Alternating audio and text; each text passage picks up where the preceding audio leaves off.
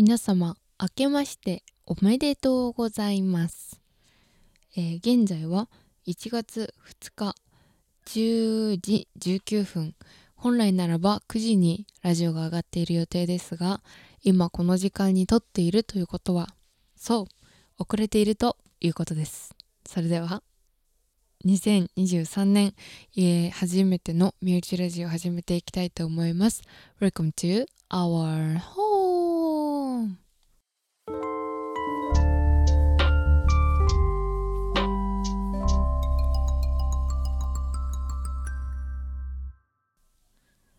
ということで、えー第81回身内ラジオ穴聞いた時ここいつもかもよね私。聞いた時からあなたも私たちの身内にしてしまうをテーマにした身内ラジオ始まりましたけれども今日はちょっと声がかすれているね。今日ね出かけたんですよ家族で。それでなんか買い物したりとかいろいろしたんだけどあのーそれで喋りすぎて多分声が枯れてるんだと。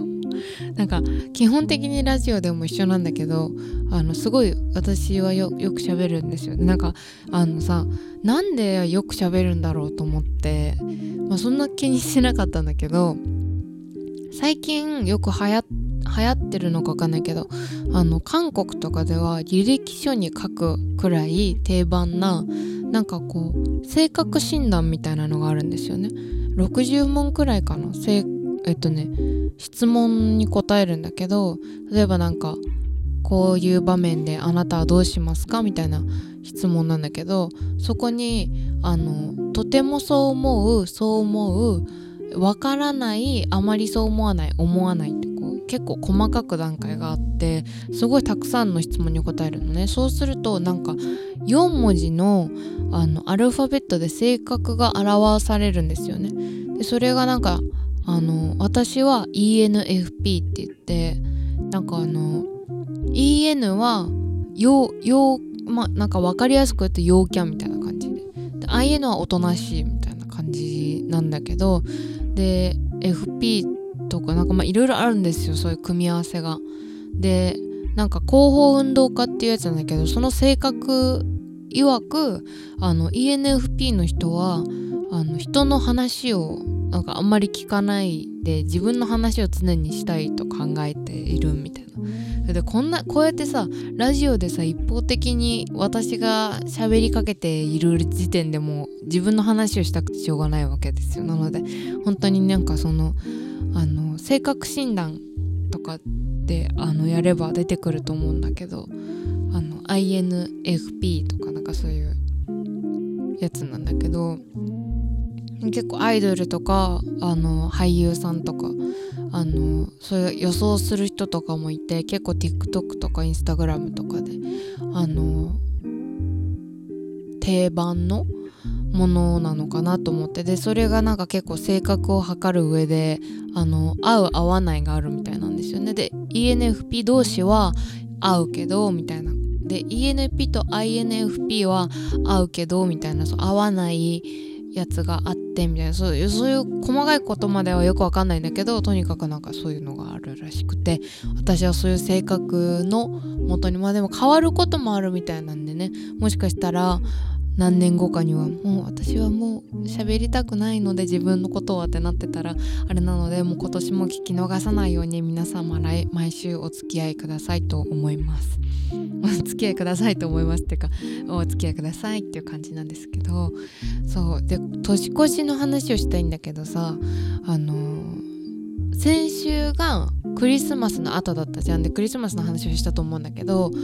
今週はお正月の話をしたいじゃんやっぱり。それでさもう28日の水曜日にあの桑田佳祐のライブにお母さんと行ってきたんですよ。それが本当に楽しくてあのお母さんがアルバムを買ってそれにコードがついてきてで当選したんですよ。お見事に。それでそれ一緒に行くってことで。で私もなんか車でずっと流れてたりとかもう避けては通れないくらいさどこあらゆるところで聞くじゃん。こうドラマの主題歌だったりさ。私は、何で知ったのかも思い出せないくらいみんな知ってるじゃん。サザンオールスターズとか竹助って。会場が横浜アリーナだったんだけどもう超楽しみで行ったんですよね。でアルバムも聴いて予習していってでもほとんどソロアルバムだからソロのツアーだからあのソロアルバムをもともとよく聴いてたんですよ。なので知ってる曲もほとんどもういっぱいあって知らない曲2曲だけって感じですごい楽しくて。でなんかドラマーの人がさすごいおじいおじいちゃんっていうか見た目が本当にあの白髪で混じってて長いひげでもうすごいかっこいいドラマーの人がいるんだけどその人は星野源のバックバンドえバックバンドじゃないバンドもやっててあこの人のドラムが生で聴けることがとても嬉しいとかっていう感動も覚えながらめなんかね桑田佳祐ってさ本当に CD のまんまなの声が。本当にびっくりしたなんか歌うまみたいな。歌うまいしなんか3曲目くらいで CD これ CD 流しててもバレないよなとか思いながら。それくらい本当に上手でなんかえもしなんかすごい後ろの方だったの席はでもねすごいよく見えたんですよ。あの横割りは多分3回目とかだと思うんだけどなんかねすんごいあのライトとかの動きがよく見えたりしてでみんなね会場で腕時計型のペンライトを渡されるんですよね。れこれは他の会場もそうだったか分かんないんだけどあの全国ツアーなんだけどねでその腕時計型のさやつを振るわけよみんなで。で結構年齢層がさ高めだからさ周りに大人がいっぱいいるわけよね。でそういう大人がさみんな腕上げてさ同じ方向に振ってさそれでちょっと合わない人がこうちょっとぶつかってでみんな正しくしたりとかうわなんかめっちゃ日本っぽいなとか思ってあのみんな一緒に手を振るみたいなのが楽しいみたいなのってすごい日本らしくてなんかいいなとか思ったりそれもやっぱ上だからこそ見れるんですよねその人の動きがね。それであの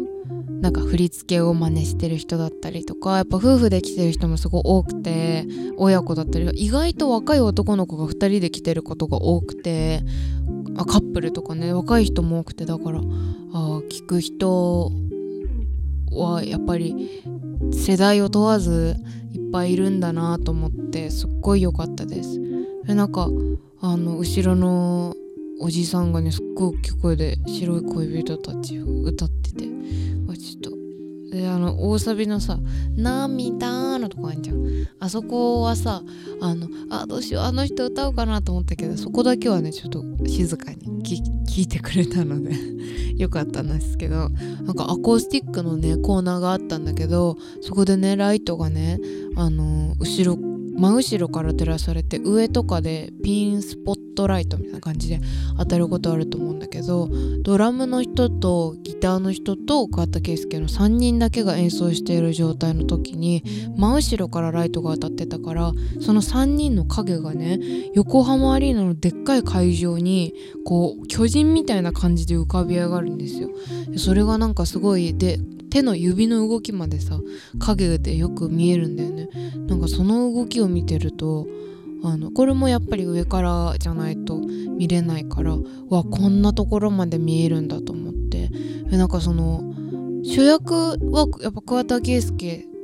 だと思うんだけどさもうもちろん音楽もそうだと思うけどなんだけどあのバンドの人とか鳴ってる楽器もやっぱり主役だからそれがすごくよく見えたのが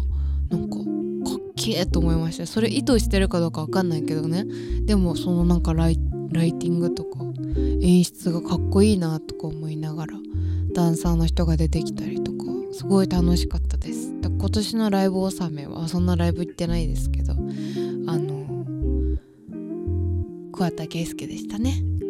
なんかねライブ納め特殊なんですよ割と。あの清水美智子がライブ納めだったりとかちょっと面白い流れでしたね今年も。でねライブ始めがもうねすんごいんですよ。あの怒涛のライブラッシュっていう感じでえっとね来月の24日と2624日にそうイギリスのワローズっていうバンドのライブに行くんですよ。それでその1日挟んだ26日にコナン・グレーっていう人のライブに行くんですよ。それで、えっと、4月に、えっと、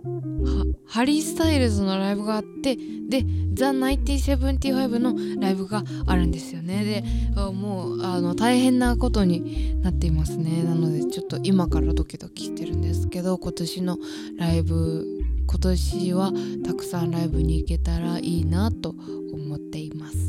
でさもう一個今日ね話したいことがあって今日あのさもう夜遅い明日朝早いのね。明日早く起きて初詣行くんだけどなんかちょっと今日短めに話してるんだけど先週長く話しすぎたじゃん。先週聞いてくれましたか？そういえば。でこうやって話がねずれていくと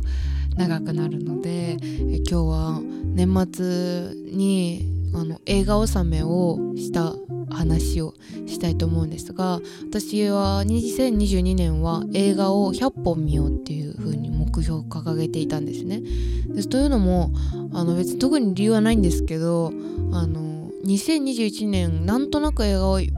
ぱい見た年だったんですよ。で意識してなんとなく見ててで数えてみたら86本だったのね。なんかそれがすごい切り悪くて悔しくてどうせなら100本見たいなと思ったのね。それで100本見ることを目標に年始から数えていってで1個ずつ見た作品をフィルマークスでレビューに書いてあの記録してたんですね。で100本目の映画をあのちゃんと選びたいなと思ってで94本くらいまで行った時に94本まであの行きましたっていう風にツイッターで報告したんですね。そしたらこのラジオをあのやってあのうちのプラットフォームでやっていいよって言ってくれたえっと鎌熊レコーズのあの A ちゃんさんがあの1回目のラジオに出てくれた A ちゃんさんっていう方がいるんですけどあのとっても感謝感謝の人がいるんですけど方方がいるんですけど A ちゃんさんがあのー、じゃあ100本目はアラビアのロレンスで締めましょうっていうことであの言ってくれて「おなんなんじゃそりゃ!」っていう感じで私は分かりましたって2つ返事をしてあのとりあえず調べたんですね。それでもあの昔の映画っていうことだけ知ってそれでもうすぐ見始めたんですよ。もう99本だったちなみに99本目はえっと、スタンリー・キューブリックの時計仕掛けのオレンジだったんですけどそれも本当に最高だったのでまた後日紹介したいと思うんですけど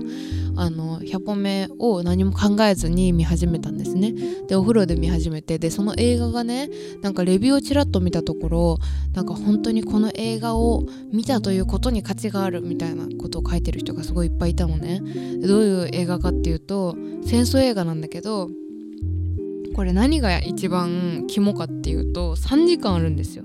で3時間ある映画っていうと結構皆様私のラジオ聴いてる方には記憶に新しいと思うんですがもう毎週行ってるんじゃないかってくらい RRR が3時間あるんですね。なのでなんかこうちょっと耐久がついたんじゃないかなと思っててまあ3時間あるけどいけるだろうと思って見始めたんですね。で207分あって実際3時間よりはちょっと長いんですけどでもまあ本当に超大作でで1963年に公開された映画ででこれ実在の人物を元にしている話なんですがこのアラビアのロレンスっていう名前これあの私さ最初聞いた時にこれなんか全部カタカナかなって思ったの。アラビアのロレンスってめちゃ全部カタカナみたいじゃない？でもちゃんと区切っててアラビアのロレンスって人の話だよってことでみんなわかる？私は分かんなかったの。みんな分かってたらごめんね。そう。だからロレンスっていう人が本当にいてでイギリスの兵隊さんなんだけどあのまあ兵隊さんよりちょっと偉い感じの人なんだけどその人があの派遣されるんですよ偉い人に。でねあのもっと偉い人にね。それでアラビア行ってあのちょっと統治してこいと。アラビアに王様がいるからその人ちょっとあのそんな土地まで奪わなくていいから略奪しなくていいから同盟組んでそれでなんかどういう思惑で今後国を治めていくのか聞いてこいみたいな感じ言われるのね。でもなんかロレンスってすんごい頭のいい人なんですよ。で知的でまあ、見た目もシュッとしてるしなんかここか喋れたりとかこうすごくユーモアがあって決断力のあるとてもかっこいい人物なんですね。だからあんまり上の人はちょっとその若造がみたいな感じちょっと鼻についてるからわざとちょっと厄介なアラビアアラビアっていうとさみんなのイメージ通りだと思うんだけどやっぱ砂漠がさすごくてあの国土にするのにもね統治が大変なわけですよ。そういう厄介な場所にわざわざロレンスを派遣させてもう大変な思いをさせてやろうみたいな感じがもう明らかなんですね。で気に食わないんだけどでもロレンスはもう「はい」って言っていくんですよ。そんであのもうどんどんどんどんねすごいことを成し遂げていくっていう話なんですよね。めちゃくちゃざっくり言うとね。3時間がこの内容なわけないのはもう明らかなんだけどまあそんな感じなんですよ最初は。で始まりがこれめっちゃネタバレになるからまあんまり言えないですけどかなり斬新な始まり方なんですよね。3時間これから3時間何が見せられるんだっていうくらいかなり斬新な始まりなのであのドキドキしながら見始めるんですけどやっぱ砂漠のあのずっとねロレンスが砂漠をラクダに乗ってね移動していくので本当に壮大な景色と壮大な音楽とあのもうとんでもない景色が見れるわけですねこの映画は。なので正直言って物語的に走れる場所は山ほどあるんですよ。その音楽が流れてって景色だけが映ってるとか兵隊だけが移動してて砂漠だけとかいう映像もたくさんあるのでその部分を切って切りまくれば物語にそれは関係ない部分だから正直切っちゃっても全然あれなんですよね。と思ったの私は。でもその時間を含めてこの映画だし当時60年代って言ったらさ今みたいに手軽に映画も見れないしテレビもさめちゃくちゃ普及してるわけじゃないじゃん。そのまあみんなのあの例えば60年代の映画だとヘアスプレーとかがあるけどその当時のえーと、再現の映画を見ると、まあ、白黒であっても一応家にはテレビあるけどあのカラーとかになると家電屋さんにみんなわざわざ集まってみたりとかそういうのが結構自分の印象ではあるんだけどその時代にやっぱ映画館で映画を見に行くっていうのは本当に大きな娯楽の一部だったと思うから本当感激レベルもう演劇を見に行くレベルのものだったと思うからこうやって3時間あってで途中ちゃんと休憩時間があるんですよ。でこれ RRR とちょっとあのなぞらえなぞらえてというかあの比べて話したいんだけどそのインド映画の場合はなんかこう話と話のつなぎ目をわざわざ休憩にしてもう本当に10秒くらいしか休憩なかったんですよ。これなんか意味あんのと思うくらいなんだったんだけどやっぱこの60年代は本当に劇場公開中に休憩しに行っていいよっていう時間をちゃんと設けられてるから画面が真っ暗になって音楽だけが流れるんですよ。そういう時間が結構長くあるのね。5分くらいあるのかな？だからあのちゃんと休憩時間が設けられているのもなんかすごい映画体験をしているっていう気分がとても味わえたしすごく有意義な時間になったなと思うんですよ。100本目がね。本当に2022年の100本映画を見るっていう行為の締めくくりにふさわしい映画だなと思って。でこれ私一つもう一つ驚いたことがあってこの映画の話は終わりであの一旦終わりなんですけどこの映画を見てる途中にですねあのお風呂で見てたんですけど私。あのスマホを持ち込んでね。あのお母さんがあのなんか長いお風呂なんか長いけどなんか何見てんの？もしかしてアラビアのロレンスって言ってきたんだよね。でなんか私めっちゃびっくりしてなんか預言者かなと思ってなんでわかんのって言ったらそのあの昔お母さんがお正月に1回だけめちゃくちゃ長風呂をしたことがあったんですよね。それなんかあのまだスマホとかあんまり持ち込むみたいなのがなかった時だからガラケーだったのかなどうだったかそれくらいなんか記憶があやふやなくらい前のことなんだけどうちおあのテレビがめっちゃ好きであのちっちゃい時からあのお風呂テレビをあのとかなんかこうちっちゃいテレビワンセグみたいなのをあの買う買ってたんですよそれでがあってでそれでお母さんがアラビアのロレンスを見ようっていうことであの3時間長風呂をしてねずっと見てた記憶があったんですよね私には。でもその時もちろん小さかったのでそのどんな映画を見てるかとか分かんなかったけどとにかく長風呂をして一本の映画を見るっていう行為がなんだかすごくかっこいいなと思ってて私的には。なんかすごい大人なことをしていると思ってて。で漠然とそれだけ記憶にあったのね。でそれが私が H 屋さんに紹介されてみて偶然あのー、年末1年を締めくくる映画として見た作品でお風呂で見たその同じお風呂で見てた作品があの時私が見たあの母がやっていたちょっとかっこいいなと思っていた行為と見てる作品が全く一緒だったっていうすごい偶然があったんですよね。なのでこの偶然は本当にびっくりして私的には。なんかなかなか、え見てる映画がかぶるっていうことないじゃないですか。山ほど映画がある中で。しかも3時間ある映画なんて結構あると思うしまあでもそれ中でも結構代表的な作品っていうのは今知ったんだけどその時の私は知らなかったので本当にびっくりして。なのでなんかその体験も含めてすごい感動的でした。この映画さ1963年に第35回アカデミー賞作品賞美術賞撮影賞音響賞、えー、編集賞監督賞ゴールデングローブも取ってるし、え、英国アカデミー賞も取ってるみたいな感じ。で本当に超超大作なんですよね。なのでネットリックスにあるのであのぜひネットリックスにあるんだよ。すごいよね。ネットリックスさ最近めっちゃ昔の作品引っ張ってるよね。今日からね池袋ウエストゲートパークがね配信されたんですよ。全然年若いけど。あの永瀬くんが出てる。ジャニーズが出てるドラマがあのネットリックスで見放題になるっていうのはかなり珍しいと思うので、まあ、もうジャニーズじゃないからなのかもしれないけどね。でもなんかすごいあの昔の作品をいっぱい見れるようになってると思ってこのサブスク戦争も面白いですよね。でこのアラビアのロレンスが30分拡大の完全版はユネクストのみで配信ってなってるそこがちょっと分かれてるのでね。あのカラーギリギリカラーみたいな感じで本当マジどうやって撮ってんのっていう映像ばっかりで本当にすごい映画なのでもうぜひなんかあのぼーっとしたいよっていう人とかなんか漠然とすごい映画が見たいっていう人はあの見てみてほしいなと思います。気軽に見て大丈夫な内容だと思う。そんな難しくない。なんかあのそんな戦争映画だからといってすごい残虐性があったりとかすごい涙を誘わせるような演出があったりとかなんかそういうものはないので本当に砂漠の景色を見るだけで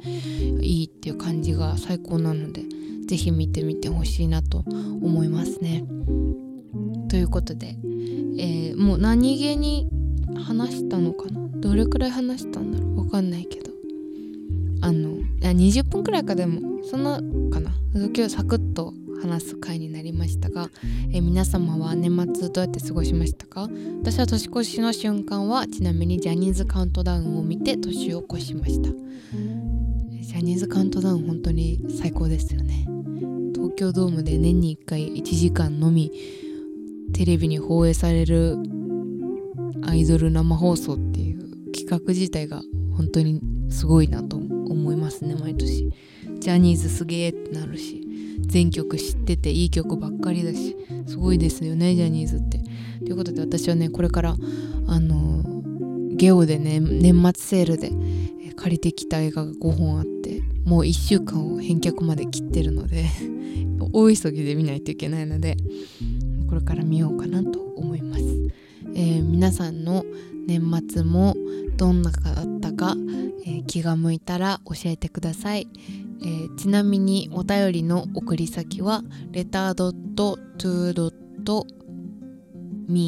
アットマーク gmail.com